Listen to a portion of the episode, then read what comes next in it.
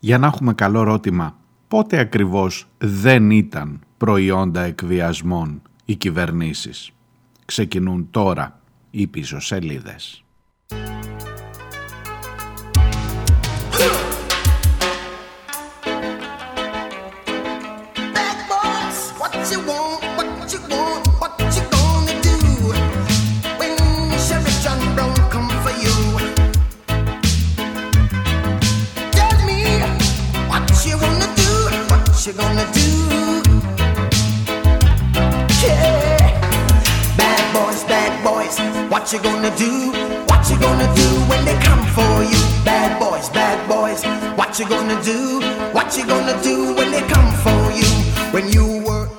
Καλώς τους καλώς ήρθατε. Είμαστε στην τρίτη και 31 τελευταία μέρα του Γενάρη.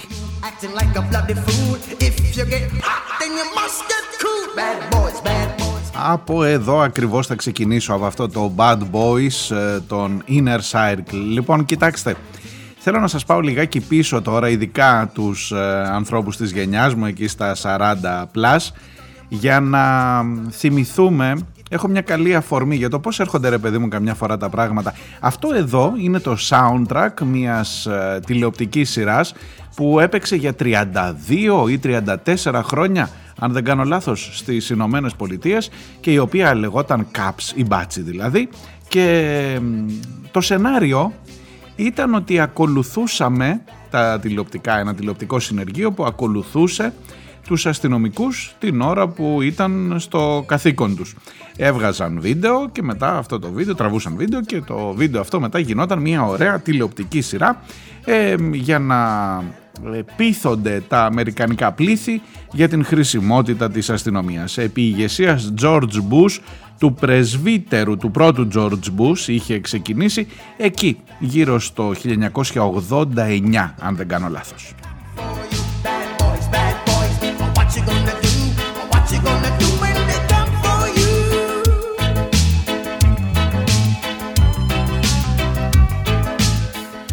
Το όλο concept ήταν να τονώσουμε το ηθικό και των αστυνομικών και κυρίως να τονώσουμε την εμπιστοσύνη των Αμερικανών πολιτών στην, ε, στα ιδεώδη της ε, ασφάλειας που βεβαίως μόνο η αστυνομία μπορούσε να εγγυηθεί.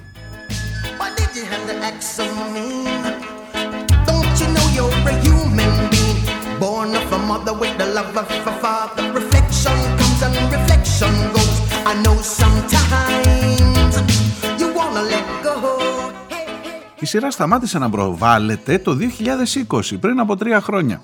Και σταμάτησε με την ε, αφορμή της δολοφονίας του George Floyd στις Ηνωμένες Πολιτείες, της ρατσιστικής δολοφονίας από την πλευρά της αστυνομίας και των αντιδράσεων.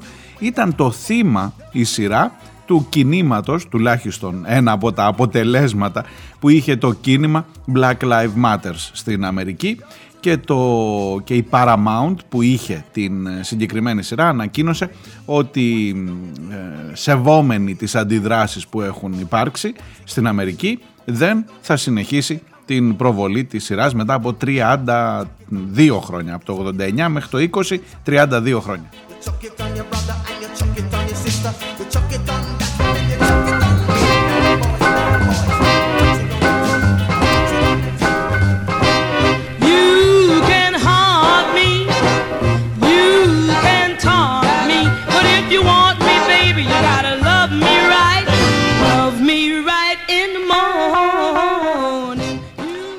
Βοηθήστε τώρα λίγο να σας πω γιατί θα, θα έρθω στο θέμα, το, που το πάω σιγά σιγά. Ε, καταρχάς αυτή τη σειρά, το CAPS, έχω την εντύπωση όσο και αν έψαξα ότι στην Ελλάδα δεν προβλήθηκε ποτέ. Μπορεί να κάνω και λάθος γιατί με κάποιο τρόπο και από τη μουσική, από το soundtrack αυτό και ε, έχω έτσι μία σαν ένα, δεν ξέρω υπάρχει ένα υποσυνείδητο που καταγράφει δεν έβλεπα ποτέ ούτε Fox όπου έπαιζε. Δεν σας ομολογώ ούτε μικρός. Ε, είχα τέτοιες ανησυχίες να βλέπω Fox αμερικανικό, ούτε είχα τη δυνατότητα φυσικά.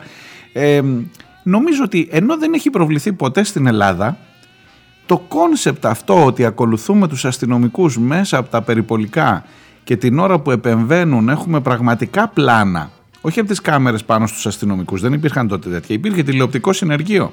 Έχει σκοτωθεί ηχολήπτης από πειρά αστυνομικού μάλιστα, όχι από πειρά κακοποιού στην σειρά αυτή.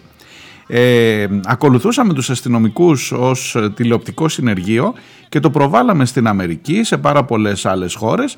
Στην Ελλάδα μάλλον όχι, ή τουλάχιστον δεν το βρήκα, αλλά δεν μπορώ να θυμηθώ πώς ξέρω εγώ τη σειρά αυτή και πώς έχω σαν, σαν ένα έτσι ξέρετε σαν ένα υποσυνείδητο που είναι εκεί. Μήπως είναι συλλογικό, μήπως το έχετε δει και εσείς κάπου αλλού. Εν πάση περιπτώσει, εγώ στην ηλικία μου έβλεπα περιπολικά σε δράση, το θυμάστε το Chips, ε, που ήταν δύο μηχανόβοι, πάλι αστυνομικοί. Αυτό ήταν λίγο μετά, εκεί το 80 περίπου, αν δεν κάνω λάθος, από το 77 μέχρι το 80. Το 80 το έπαιζε η ΕΡΤ 2, κάθε μεσημέρι, 3 με 4, κάθε Σάββατο μεσημέρι, Πρέπει να ήμουν, πόσο, δεν να σας πω τώρα, τεσσάρων χρονών, πέντε, έχω μνημονικό μπαγάζ. Το θυμάμαι σαν τώρα, παιδιά, τα περιπολικά σε δράση. Αλλά το COPS με το Bad Boys, Bad Boys, δεν. Δεν το... Δεν, δεν θυμάμαι πότε ακριβώς το έχω δει. Wrap me in white linen that your mother used to wear on the day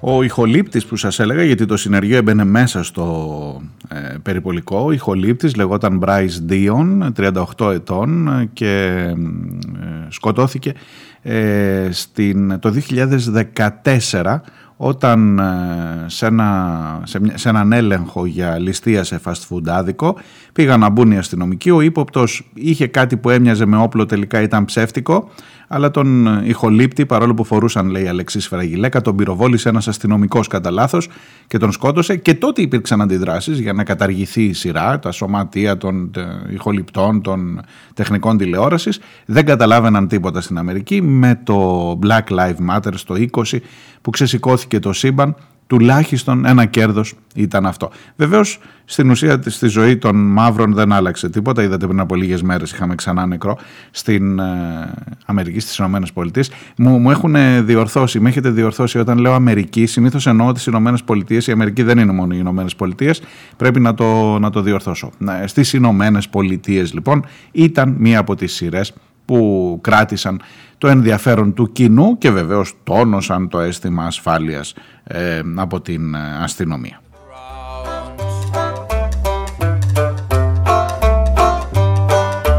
Wrap me in white linen that your mother used to wear on the day you were born.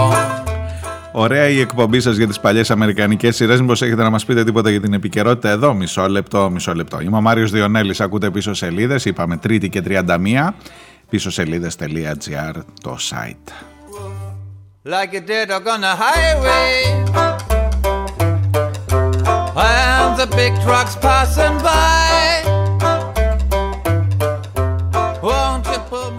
Λοιπόν, κοιτάξτε, σε αυτή την εκπομπή κυρίως θέλω να σας μιλήσω για την ε, υποεκβιασμό πιθανή συγκυβέρνηση Νέας Δημοκρατίας Πασόκ. Αλλά θα το κάνω στο δεύτερο μέρος. Ο τίτλος, ο γενικός τίτλος της εκπομπής θα είναι από αυτό το θέμα, παρμένος. Αλλά επειδή έχουμε αφήσει μερικές εκκρεμότητες και επειδή με τον κύριο Θεοδωρικάκο, τι να σας πω, εγώ θα βάζα ένα στίχημα ως άνθρωπος που, ρε παιδί μου, τι να σου πω, ξέρω εγώ, όταν έρχεται μια στιγμή Πώς το λέει ο ποιητής που θα ακούσει στον αόρατο θείασο για σένα, για σένα θα χτυπούν οι καμπάνες. Ε, πάρε το θάρρος και φύγε. Άστο, άστο. Εγώ νομίζω ότι μετράει ώρες ο Θεοδωρικάκος στο Υπουργείο Προστασίας του Πολίτη. Βέβαια επειδή και χθες ξεκίνησα και ξέρετε έχουμε το πρόβλημα με τις πίσω σελίδες ότι γράφονται από την προηγούμενη το βράδυ. Ε, χθες το πρωί, Δευτέρα πρωί ενώ είχαν ε, ήδη ηχογραφηθεί πίσω σελίδες βγήκαν οι ανακοινώσεις και του κυρίου Θεοδωρικάκου και του κυρίου Καραμαλάκη για τα πολύ σοβαρά περιστατικά και τις καταγγελίες του επικεφαλής της άμεσης δράσης ε, οφείλω να σας διαβάσω και τις απαντήσεις τους και να κρίνετε εσείς. Και μετά το βράδυ βγήκαν οι φωτογραφίες και τα πιστήρια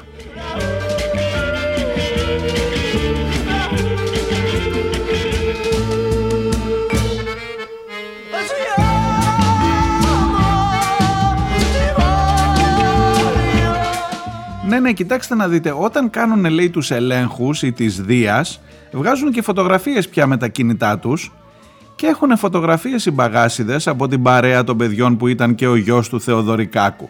Έτσι τουλάχιστον λέει στο ρεπορτάζ του ο Βασίλης Λαμπρόπουλος το βράδυ στο Μέγκα έπαιξε η φωτογραφία ενώ είχε προηγηθεί η δήλωση Θεοδωρικάκου, την οποία ναι θα σας τη διαβάσω, που λέει ότι έγινε ένας τυπικός έλεγχος στην παρέα που ήταν και ο γιος του, ο ίδιος αποκάλυψε ότι ήταν ο γιος του, ο συγγενής ε, Θεοδωρικάκου που λέγαμε χθες και δεν βρήκανε τίποτα μεμπτό. Και τι είναι αυτά, τι είναι αυτά. Και με κατηγορία άδικα λέει ο αρχηγός της άμεσης δράσης, ο επικεφαλής, ο διοικητής της άμεσης δράσης, που το θυμήθηκε 1,5 χρόνο μετά, και αυτό είναι ζήτημα, όταν αποστρατεύθηκε και όταν δεν τον κρατήσαμε στη θέση του και τότε πάει να, και τα λέει για να με εκδικηθεί. Και ότι όλα ήταν ένας απλός έλεγχος, δεν βρέθηκε τίποτα και γι' αυτό δεν υπάρχει και δικογραφία κλπ.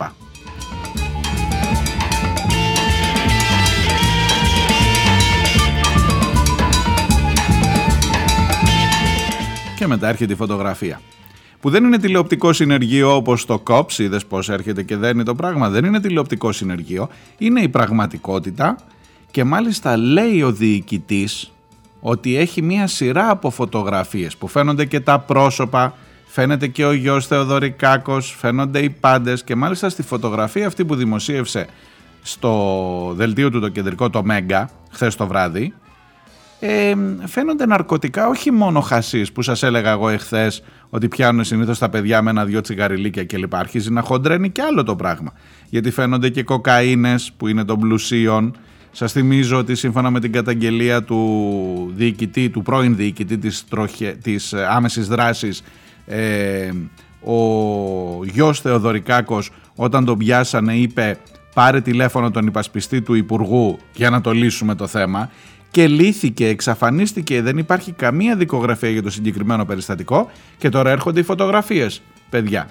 Και οι φωτογραφίες δείχνουν ό,τι έλεγε κάτι τρίφτες λέει που τρίβουν τα τσιγαριλίκια, τα τσιγαριλίκια, το χασίς, την κοκαίνη δίπλα πάνω σε μια σέλα από μηχανάκι. Μπορείς να μου αποδείξεις ότι ε, είναι το μηχανάκι του γιου και ότι δίπλα είναι ο γιος του Όχι μάλλον, εγώ τουλάχιστον από αυτή τη φωτογραφία δεν, δεν φτάνουμε στο... Αλλά για να την δείχνει και για να αρχίζει το πράγμα να μυρίζει τόσο πολύ, λέω ότι μάλλον έχει μερικά κρυφά χαρτιά ο πρώην διοικητής της άμεσης δράσης. Το κάνει επειδή δεν τον κρατήσανε στη θέση του. Εμάς ξέρετε αυτό δεν πρέπει να μας αφορά και πολύ. Ακόμα και αν το κάνει επειδή δεν το κρατήσανε στη θέση του, καμία, καμία, τι να σας πω, καμία υπόλοιψη δεν έχω για το, ότι, για, για το πώς ακριβώς κινείται αυτός ο χώρος, των, ειδικά των υψηλόβαθμων αξιωματικών της αστυνομίας. Ναι το κάνει γιατί τον πίκρανες κύριε Θεοδωρικάκο μου και δεν τον κράτησες ως επικεφαλής της άμεσης δράσης, δεν ανέβασες στα όρια ηλικίας γιατί αυτός ήθελε κι άλλο να υπηρετήσει, τον έδιωξες και τώρα σου τη φέρνει με εκείνο που σου είχε κρατημένο 1,5 χρόνο πριν. Στην πραγματικότητα για μένα δεν αλλάζει τίποτα. Είναι κρατημένο 1,5 χρόνο, ήταν ο γιος σου παιδί μου ή δεν ήταν, εξαφανίστηκε η δικογραφία είναι ναρκωτικά αυτά που βλέπω στη φωτογραφία; Μήπως να το κάνουμε σύριαλ. Δεν παίζεις, δεν παίζεις σε σύριαλ στην, ε, στις Ηνωμένες Πολιτείες. Είναι η ζωή σου φίλε μου εδώ. Είναι η ζωή σου, είναι αυτό ακριβώς που ζεις. Ότι αν είναι ο δικός σου γιος και πιαστεί με κάνα τσιγάρο στο μηχανάκι θα πάει μέσα και θα μαυρίσει και το μητρό του ενώ αν είναι του Θεοδωρικά ο γιος θα πάρει τηλέφωνο τον υπασπιστή. Αυτό είναι που με πληγώνει. Και ας έρχεται 1,5 χρόνο μετά, ούτε θα πάω εγώ να κάνω τον υπερασπιστή και τον συνήγορο του αξιωματικού της άμεσης δράσης. Ναι, και αυτός έπρεπε να το είχε καταγγείλει κανονικά την ώρα ακριβώς που συνέβη. Είναι αλήθεια ή είναι ψέματα;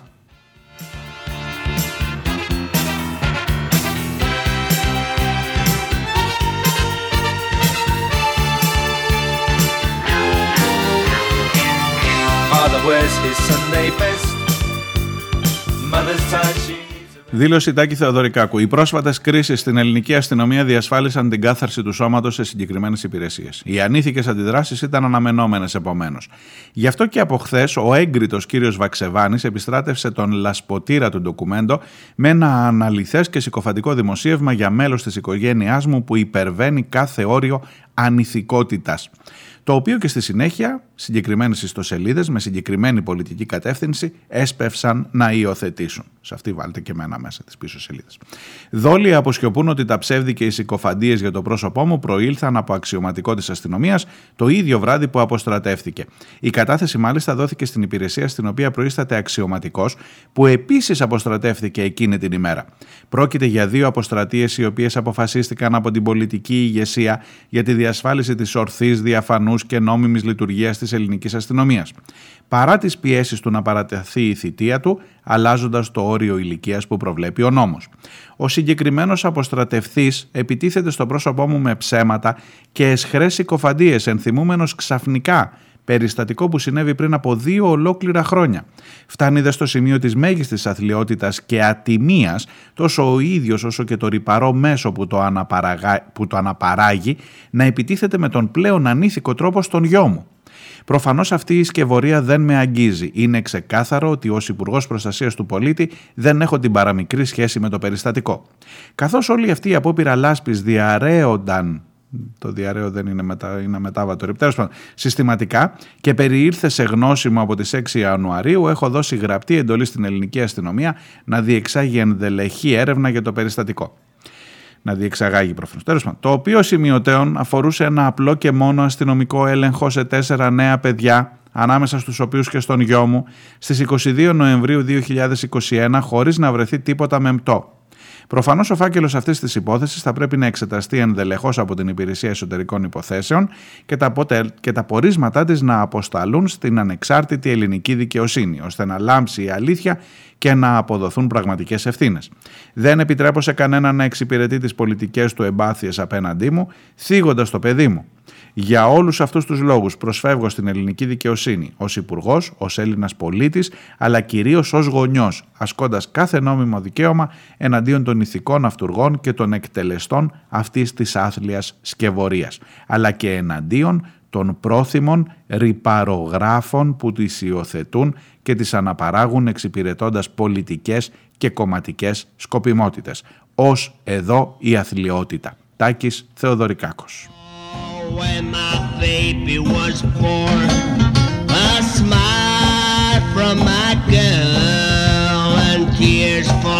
my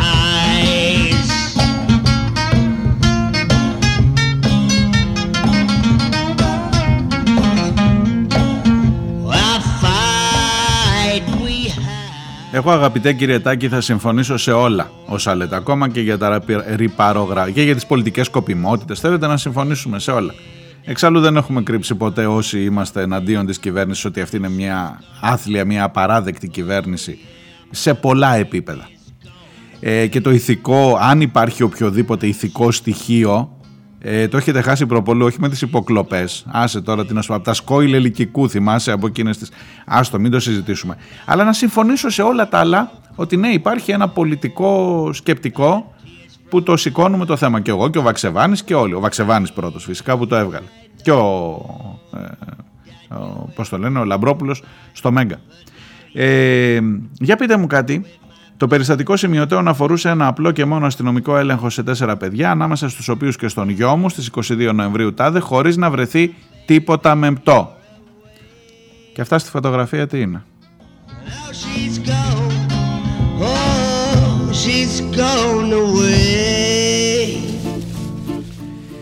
Και άμα αυτά στη φωτογραφία είναι ναρκωτικά, γιατί δεν έχει σχηματιστεί δικογραφία; Έστω και αν τελικά κατέληξε στην αθώωση τους. Ε, γιατί, δεν, γιατί δεν υπάρχει τίποτα, πουθενά. Οι πληροφορίες λένε, η καταγγελία λέει του πρώην διοικητή της άμεσης δράσης, ο οποίος μάλιστα λέει και για ό,τι μου συμβεί σε μένα ή στην οικογένειά μου, ακούστε πόσο σοβαρά είναι τα πράγματα και πού βρισκόμαστε ακριβώς. Δεν παίζεται σε σειρά, Εσένα το λέω. Εσένα που ακούς έξω. Δεν παίζουμε όλοι σε σειρά, δεν είναι σειρά αυτό. Είναι η πραγματικότητα στην οποία ζεις εδώ σε αυτή τη χώρα. Και λέει ο αρχηγός, ο, ο, ο διοικητής, συγγνώμη, ο τότε διοικητής της άμεσης δράσης, στην, του οποίου την αρμοδιότητα ήρθε το περιστατικό γιατί αυτόν ενημέρωσε η Δίας, ότι αυτή τη στιγμή φοβάμαι για μένα, για την οικογένειά μου και για ό,τι μου συμβεί είναι υπεύθυνος ο κύριος Θεοδωρικάκος και ο κύριος Μιχάλης Καραμαλάκης, ο τότε αρχηγός της αστυνομίας και ο νυν γενικός γραμματέας του Υπουργείου Προστασίας του Πολίτη. Γιατί ο Καραμαλάκης, γιατί εμπλέκεται; Στο ερώτημα τι είναι αυτά πάνω στο μηχανάκι που βλέπουμε στη φωτογραφία και αν είναι ναρκωτικά όντως και αν είναι στην υπόθεση του γιού σου γιατί δεν σχηματίστηκε δικογραφία, την απάντηση τη δίνει η καταγγελία του αξιωματικού που λέει ότι ο Καραμαλάκης ήταν εκείνος που τον πήρε τρεις ή τέσσερις φορές τηλέφωνο και του είπε πέταξε τα ναρκωτικά και άσε τα παιδιά ελεύθερα δεν μπορεί να σχηματιστεί δικογραφία σε βάρος του γιου του Υπουργού. Δήλωση Μιχάλη Καραμαλάκη. Είναι η πρώτη φορά στη ζωή μου, στα 40 χρόνια που αφιέρωσα στην ελληνική αστυνομία, που έρχομαι αντιμέτωπος με δημοσιεύματα τα οποία αμφισβητούν την προσήλωσή μου στο καθήκον, την νομιμότητα και τη διαφάνεια. Αξίες που υπηρέτησα και υπηρετώ με αυταπάρνηση. Ευτυχώς όλα αυτά είναι γνωστά στους χιλιάδες Έλληνες αστυνομικούς με τους οποίους είχα την τιμή να συνεργαστώ στην υπηρεσία της ασφάλειας του πολίτη και της χώρας μας όλα αυτά τα χρόνια. Όπως και στους πολίτες, στους οποίους είχα επίσης την τιμή να υπηρετήσω, τους οποίους είχα επίσης την τιμή να υπηρετήσω στη διάρκεια της σταδιοδρομίας μου και από τη θέση του αρχηγού της ελληνικής αστυνομίας. Πρόκειται για καταφανώς αναλυθή, αβάσιμα και συκοφαντικά κατασκευάσματα, για τα οποία και προσφεύγω άμεσα στη δικαιοσύνη και αυτός, ώστε να τιμωρηθούν ηθικοί αυτούργοι και εκτελεστικά όργανα. Πρόκειται για αθλειότητες. Άξιο αναφοράς είναι ότι όλα αυτά ξεκίνησαν με την έναρξη της διαδικασίας των τακτικών κρίσεων της ελληνικής αστυνομίας. Μου είναι αδιανόητο να δεχτώ πως ανώτατος αξιωματικός της ελληνικής αστυνομίας έλαβε παράνομη εντολή πριν από περίπου δύο χρόνια και αποφάσισε να το δημοσιοποιήσει την ημέρα της αποστρατείας του. Η ευθύνη τους για τη ζημιά που προκαλούν στο σώμα είναι μεγάλη. Η αλήθεια θα λάμψει και οι συκοφάντες θα λογοδοτήσουν. Μιχάλης Καραμαλάκης.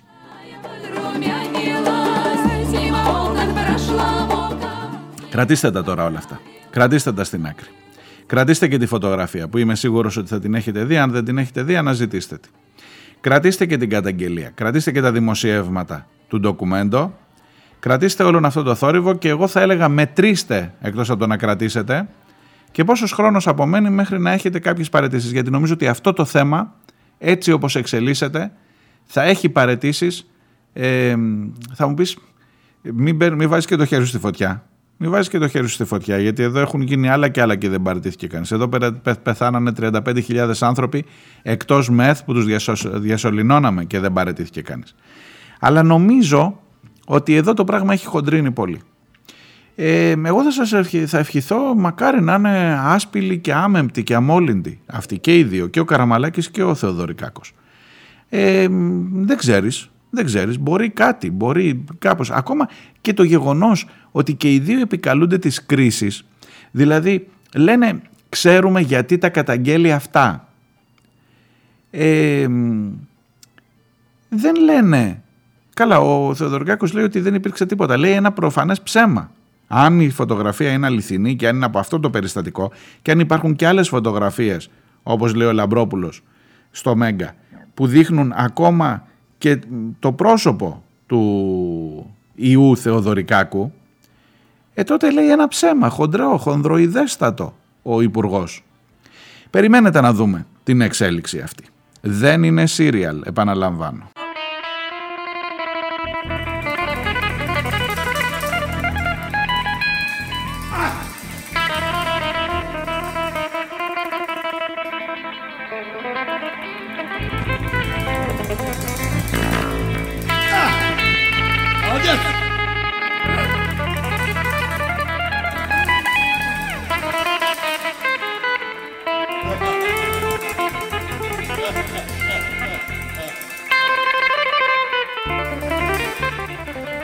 Είναι μια διασκευή του Ότσι Τσόρνια, τα μαύρα μάτια. Μαύρα, τέτοια, τέτοια ακριβώς θα κάνουμε. Να τον ξαναδούμε τον κύριο Θεοδωρικάκο, αν αληθεύουν όλα αυτά.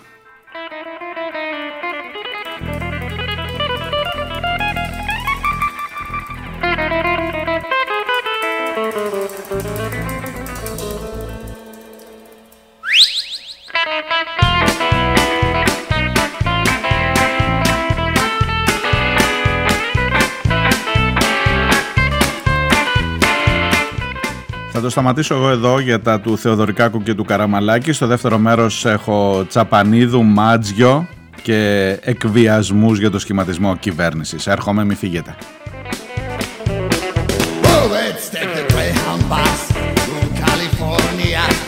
All that fancy food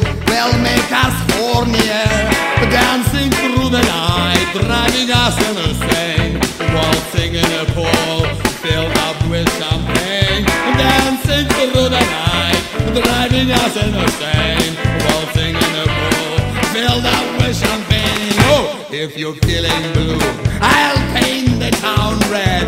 I will serenade you Standing on my head Wild and crazy life And other sorrows to vex For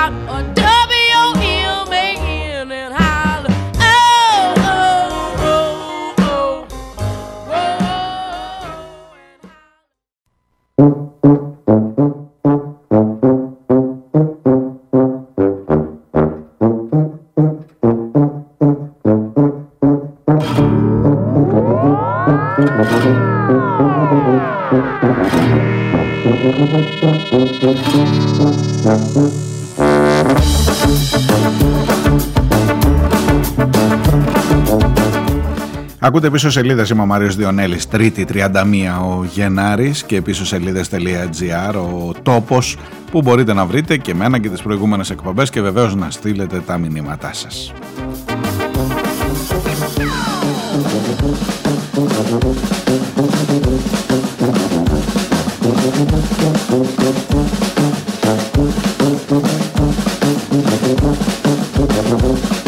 Θέμα δεύτερο ε, και κεντρικό για την σημερινή εκπομπή. Εκβιασμοί, μπορείτε να το βάλετε και ως ε, τίτλο.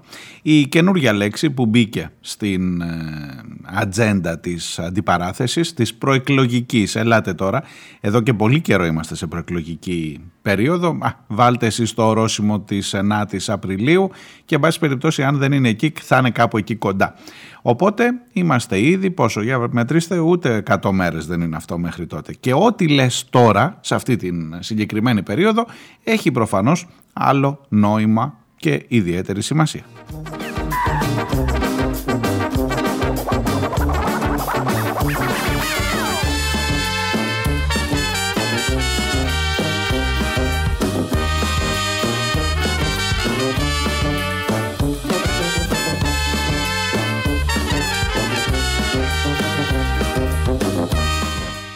Τι σας λέω 100 μέρες; Αν είναι 9 Απριλίου οι εκλογές, είμαστε 68 μέρες μέχρι τις εκλογές.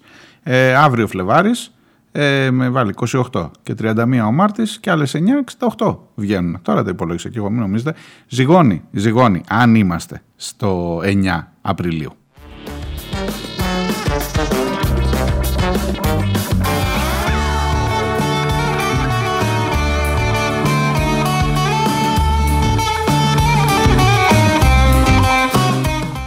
Οπότε με αυτό το δεδομένο, το να λες ότι μια κυβέρνηση που μπορεί να προκύψει αύριο μεθαύριο μετά τις εκλογές μπορεί να είναι και προϊόν εκβιασμού, έχοντας βέβαια στο μυαλό σου ότι η πιο πιθανή κυβέρνηση, τουλάχιστον με τα δημοσκοπικά δεδομένα ως τώρα, είναι μια σύμπραξη Νέας Δημοκρατίας και Πασόκ, ε, να μην σας πω και από την πρώτη Κυριακή, χωρίς να πάμε σε δεύτερες εκλογές που μάλλον τις έχουμε προεξοφλήσει όλοι. Νομίζω το σενάριο αυτό σας το έχω αναπτύξει, δεν χρειάζεται να σας κουράσω με τις δικές μου θεωρίες, αλλά φαίνεται ότι είναι σε πολλών ανθρώπων το μυαλό ε, το σενάριο, το συγκεκριμένο.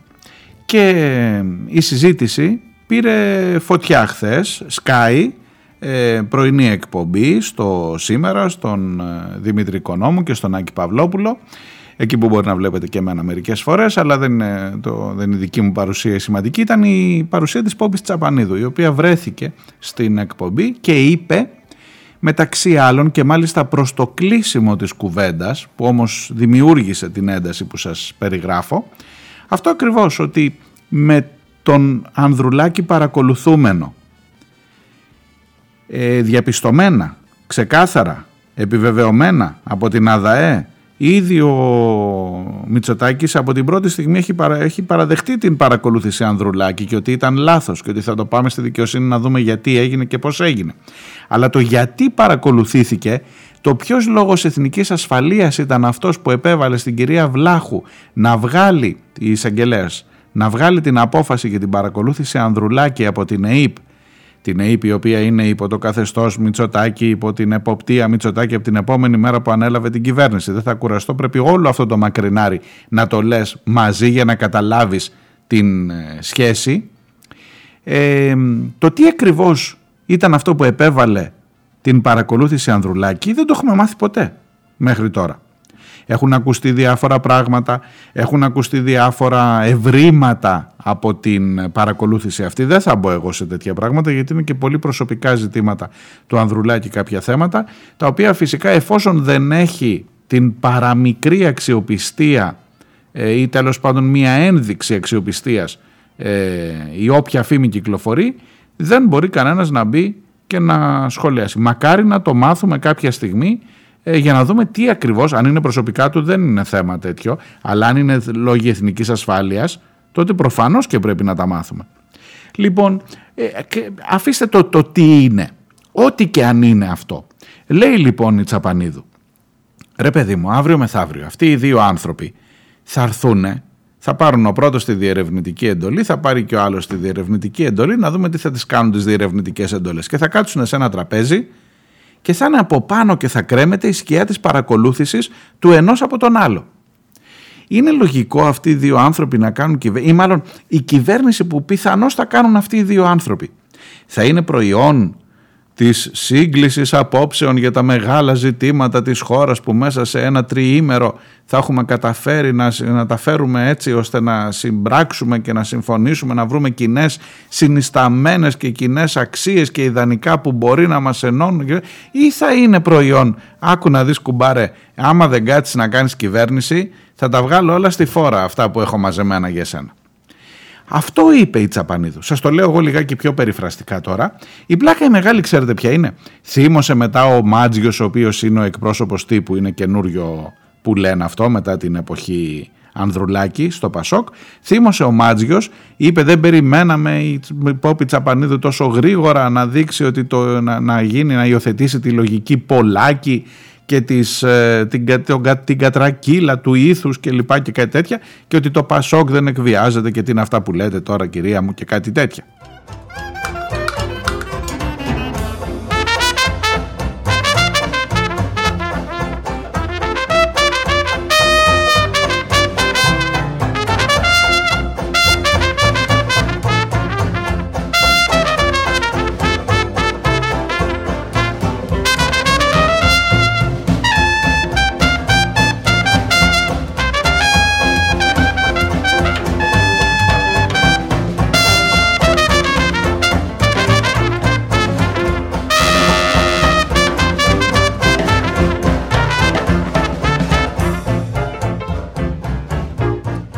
Μάλιστα ο κύριος ε, Δημήτρης Μάτζος, είναι Μάτζος όχι Μάτζιος, συγγνώμη πρέπει να λέω σωστά τα ονόματα, είναι Μάτζος.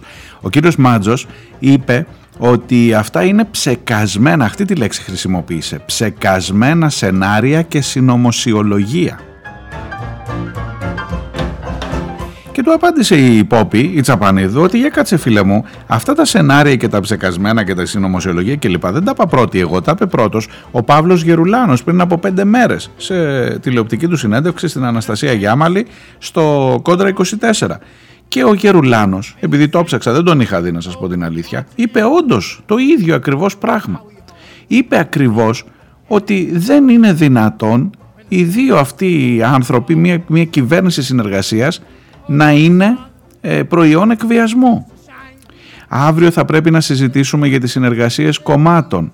Αυτές οι συνεργασίες θα είναι προϊόν πολιτικής σύγκλησης ή προϊόν εκβιασμού, είπε ο Παύλος Γερουλάνος. Σας θυμίζω ότι ο Γερουλάνος, ε, εκτός από τη βασιλική του καταγωγή και κάτι τέτοια εκεί δεν ξέρω πού αυτό, έχει, ήταν και υποψήφιος πρόεδρος του Πασόκ. το θυμάστε ελπίζω.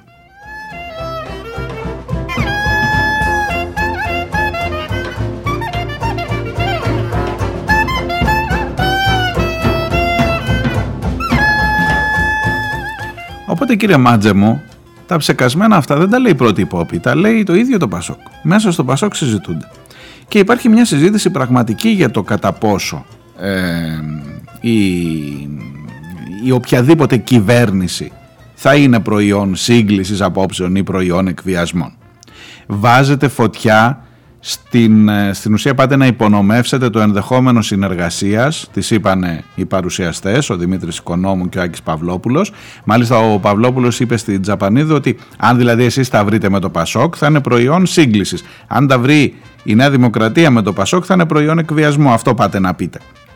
Και έγινε ένας ωραίος, σε πάση περιπτώσει, διάλογος, δεν θα πω καυγάς, εντάξει, σε πολιτισμένο επίπεδο, που όμως άναψε μετά, σας λέω, τον άλλο καυγά με το Πασόκ και μου είπε σούπα, εκβιαστές, αυτό κλπ. Για βάλτε τα τώρα όλα στην, όλα στην άκρη αυτά, να δούμε τι συμπεράσματα μπορεί να βγουν από αυτή την ιστορία. Σας βάλω κι εγώ μια δική μου πινελιά, αν θέλετε και αν έχετε την υπομονή.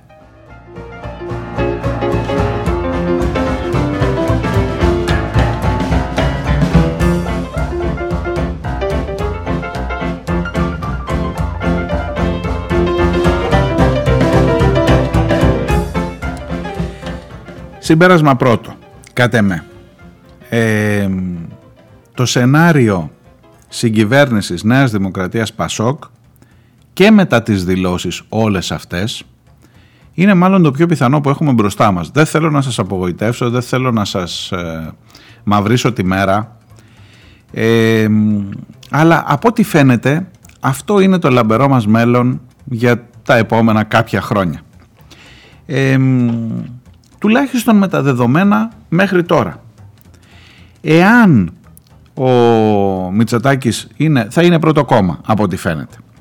Εάν είναι πρώτο κόμμα που δείχνει ότι στην επόμενη γύρα και με ενισχυμένη αναλογική, με 40 βουλευτές μπόνους, με 40 έδρες μπόνους στο, στην δεύτερη εκλογική διαδικασία μπορεί να πλησιάσει την αυτοδυναμία σε γενικές γραμμές δηλαδή αν στις πρώτες εκλογές πάρει κοντά στο 36-37 έστω για τσακ ε, δείχνει ότι αν αυτό το πάρει και στις δεύτερες εκλογές και ίσως και λίγο ενισχυμένο θα πάει κατευθείαν δεν θα συζητήσει τίποτα. Δεν με κανέναν και τίποτα πάμε για δεύτερες εκλογές ε, και εκεί να πιέσει την εκλογική βάση, την δεξιοφιλελεύθερη εκλογική βάση, να μην ψηφίζει Βελόπουλους και άλλα χαζά, να ψηφίζει Νέα Δημοκρατία. Το χαζά, συγγνώμη τώρα, ε, έτσι όπως θα το, ας πούμε, το λέω έτσι σχηματικά.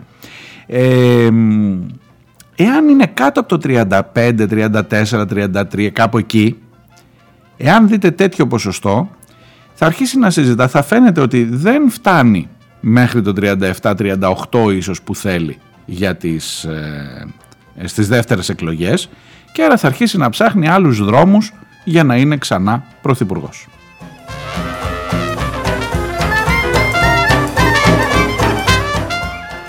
Για αυτοδυναμία στις πρώτες εκλογές μην το συζητάτε 45-46% ούτε για αστεία δεν τα συζητάμε αυτά έτσι. Οπότε εκεί στην κουβέντα αυτή ε, θα έρθει ο Ανδρουλάκης θα είναι ο πρώτος στόχος της Νέας Δημοκρατίας το να κάνει κυβέρνηση με το Πασόκ, με τον Ανδρουλάκη. Ο Ανδρουλάκης, όπως βλέπετε, δεν το αποκλείει.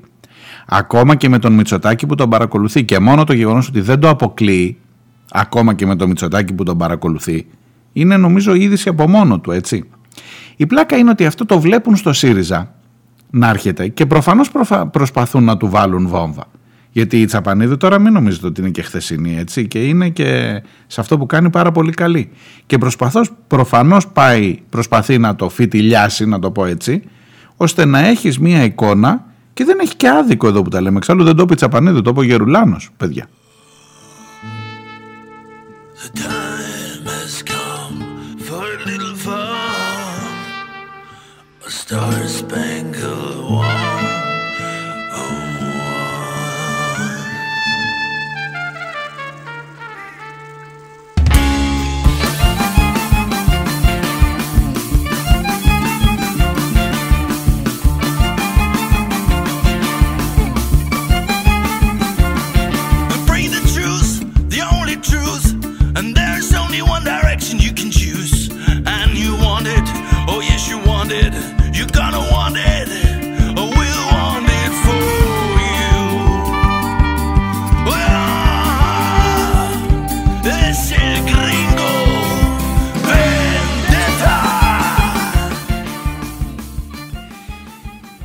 Εφόσον αυτό είναι το πιο πιθανό σενάριο, τότε θα πρέπει να υπολογίσουμε ποιο είναι το κόστος που έχει ο Ανδρουλάκης από μια τέτοιου είδους συνεργασία ή από την μη πραγματοποίηση μιας τέτοιου είδους συνεργασίας.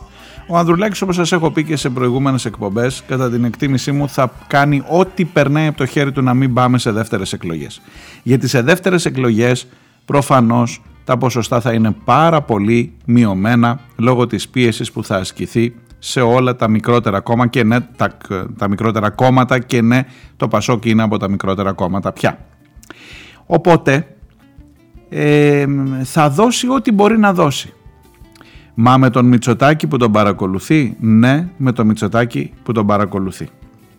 Και να σας πω την αλήθεια, δεν χρειάζεται ούτε τα προσωπικά του Ανδρουλάκη να βγουν, ούτε κανένας άλλος λόγος εθνικής ασφάλειας να υπάρχει πραγματικός. Εξάλλου δεν έχει αποδειχτεί. Το πιο πιθανό είναι ότι ο Μητσοτάκης ήθελε να μαθαίνει τι καπνό φουμάρει αυτός που πάει να βγει πρόεδρος στο Πασόκ. Γιατί ήταν οι παρακολουθήσεις πριν βγει πρόεδρος στο Πασόκ. Εκείνη, εκείνη την περίοδο. Λοιπόν, οπότε Και μόνο το γεγονός ότι έτσι και πας σε δεύτερες εκλογές και έτσι και το 12, 13, 14 πόσο θέλετε να σας πω που θα πάρει το Πασόκ γιατί παραπάνω δεν θα πάρει. Στις δεύτερες εκλογές γίνει ξανά 8 ή 9 όσο είχες δεν χρειάζεται να τον εκβιάσει τον Ανδρουλάκη. Θα έχει φύγει την επόμενη μέρα από το Πασόκ. Θα είναι ο Γερουλάνος μετά, θα είναι, δεν ξέρω ποιος θα είναι μετά. Αλλά ο, ο Ανδρουλάκης δεν χρειάζεται να εκβιαστεί για κάτι άλλο προσωπικό ή τι και πώς. Εκβιάζεται και μόνο από το γεγονός ότι αν δεν συμμετάσχει σε μια κυβέρνηση με το πρώτο κόμμα, όποιο και αν είναι το πρώτο κόμμα, φαίνεται ότι θα είναι Νέα Δημοκρατία, ε, έτσι κι αλλιώς δεν έχει επόμενη μέρα μέσα στο Πασόκ. Είναι τόσο ξεκάθαρο. Η μόνη ενδεχόμενη ανατροπή όλου αυτού του πράγματος είναι να είναι ο ΣΥΡΙΖΑ το πρώτο κόμμα. Οπότε πάλι θα δείτε τον Ανδρουλάκη σε καμία περίπτωση να μην αφήνει την ευκαιρία και βέβαια και ο ΣΥΡΙΖΑ δεν θα την αφήσει αν βγαίνουν τα κουκιά.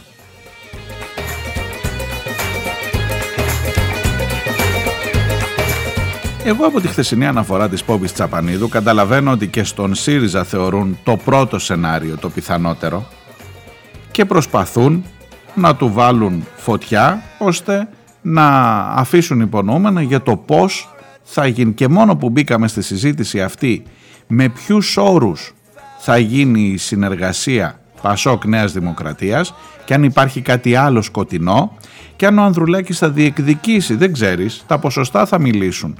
Μπορεί και να τον παίρνει να διεκδικήσει, όχι με Μητσοτάκι μπροστά και να, να είναι ένα άλλο πρόσωπο. Σας έλεγα η πρώτη η προηγούμενη εβδομάδα είχε τελειώσει με την αναφορά στον Ευάγγελο Βενιζέλο και στο ρόλο που κρατά αυτή την περίοδο. Θα μου πεις τώρα σενάρια, σεναριολογία, μπορεί και να μην απασχολεί τον κόσμο όλο αυτό. Άσε να πάμε να ψηφίσουμε ότι γουστάρει ο καθένας και θα δούμε πώς θα έρθουν τα πράγματα μετά. Θα σου πω μόνο, χωρίς να θέλω να σε κουράσω, ότι μην εκπλήσεσαι για τα περί εκβιασμών, διότι νομίζω από τη μεταπολίτευση και εδώ θα είναι να μην σου πω στην σύγχρονη ιστορία της Ελλάδας. Έτσι κι αλλιώς οι κυβερνήσεις ως προϊόντα εκβιασμών προκύπτουν.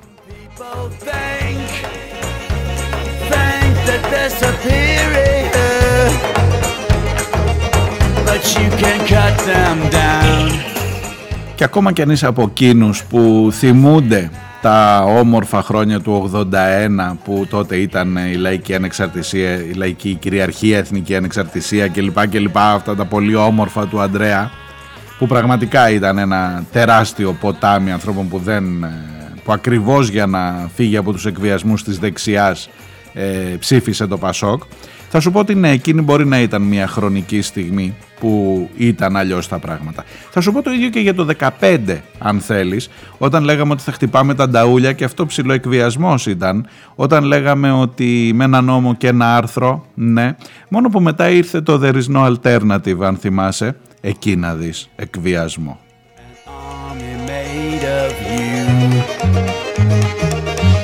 Time marches on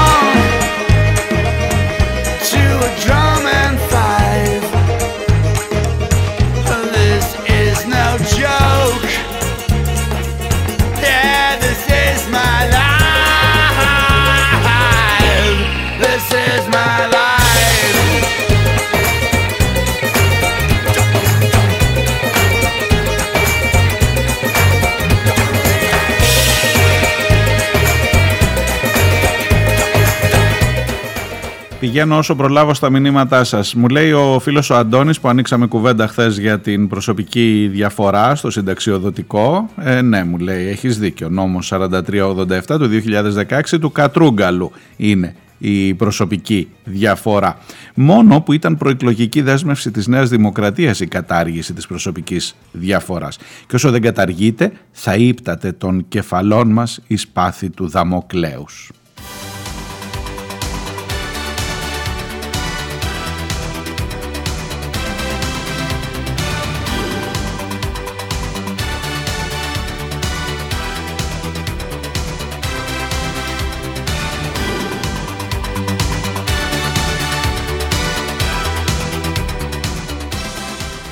Αντώνη, ξέρεις, λες καμιά φορά και έχουμε φτάσει στο σημείο, ρε παιδί μου. Να, τώρα διαβάζω το μήνυμά σου και σου ομολογώ και σου ζητώ συγγνώμη, μου ήρθε ένα, έτσι, ε, ένα χαμογελάκι. Να σου πω τι εννοώ.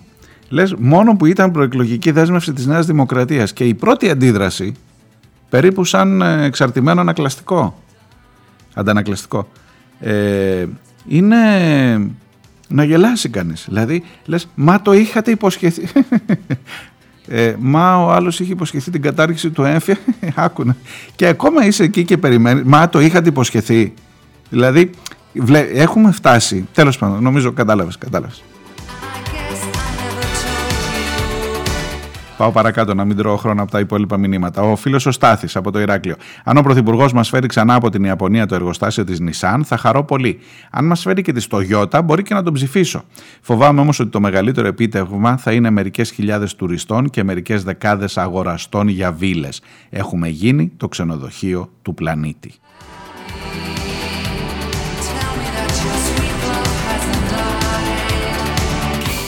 Μου γράφει ο Στάθης και για την ε, παρουσίαση βιβλίου που κάναμε την Κυριακή που σας έλεγα του Γιάννη Φαρσάρη, το Σουσάμι Άνοιξε.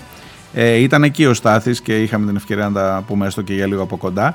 Ε, για τη δική μας γενιά, των 40 plus τώρα έτσι, που βρέθηκε στο μετέχμιο, όπως ακούστηκε και στην παρουσίαση, παιδικά και νεανικά χρόνια με τα παλιά δεδομένα. Σχολείο εμείς δεν κάναμε, εγώ δεν έκανα ποτέ στο σχολείο υπολογιστές. Αυτά λέγαμε και τότε μολυβάκι, τετράδιο και στυλό. Όριμη νεότητα και μέση ηλικία με χρήση ψηφιακών μέσων, τρομάρα μας τώρα, ε, συνεχώς αυξανόμενη, ενώ τα παιδιά μας που ξέρουν το δίκτυο εξαπαλώνων ήχων βλέπουν να έχουν δύο υποστάσεις στο μέλλον, μου γράφει ο Στάθης. Μία φυσική και μία avatar. Είναι μια μεγάλη συζήτηση αυτή η Στάθη και δεν ξέρω αν είναι κατά ανάγκη για καλό. Σίγουρα όμως έχουν στα χέρια τους ένα τεράστιο εργαλείο που εμείς δεν το είχαμε από μικρή. Bye.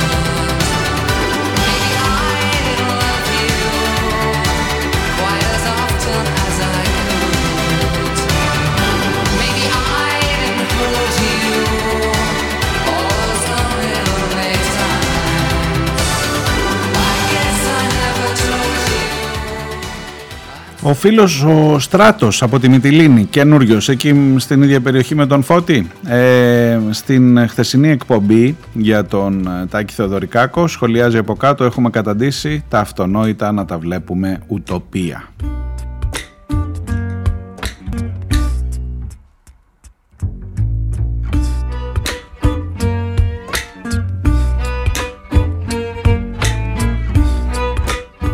Ξέρετε γιατί το λέει για, το, για αυτό που σας έλεγα για τη Σουηδία. Μου έχει κάτσει αυτό το μήνυμα τώρα και νομίζω σας ευχαριστώ πολύ αυτό το μήνυμα που ήρθε από τη Σουηδία. Σε κάνει καμιά φορά να ξεκουνηθείς ε, είδες; Ε, που ναι αυτόν θα το ξαναπώ τρίτη φορά. Αυτός που παρετήθηκε που δει ψάρευε χέλι απαγορευμένο. Παρετήθηκε ρε εσείς, άνθρωπος, άνθρωπος παρετήθηκε στην, ε, ήταν ο γενικός γραμματέας της κυβέρνησης της Σουηδίας σαν να λέμε ο Γρηγόρης Δημητριάδης και παρετήθηκε επειδή τον έπιασαν να ψαρεύει ένα ψάρι που δεν έπρεπε να το ψαρεύεις. Και εδώ γίνεται της, κακο, της μαύρο κακομήρας και μου λέει γι' αυτό γράφει ο Στράτος από τη Μητυλίνη έχουμε καταλήξει να βλέπουμε τα αυτονόητα να έχουμε καταντήσει τα αυτονόητα να τα βλέπουμε ως ουτοπία.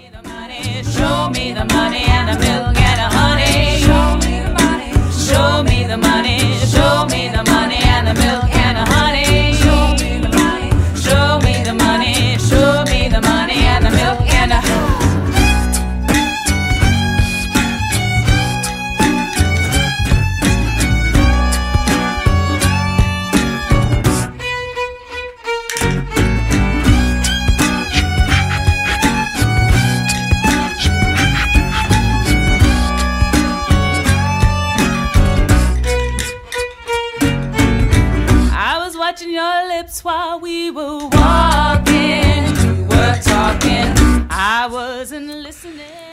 Το επί του πιεστηρίου και ενώ κλείνω για να σας χαιρετήσω συνελήφθη ο Πέτρος Στατσόπουλος ότι επειδή κάποιος θεώρησε μετά από μια εκδήλωση επειδή κάποιος θεώρησε ότι εξέφρασε ρατσιστικό λόγο και πήγαν και τον ε, συλλάβανε. Οι εξελίξεις προφανώς μέσα στη μέρα θα δούμε τι ακριβώς είναι και τούτο εδώ.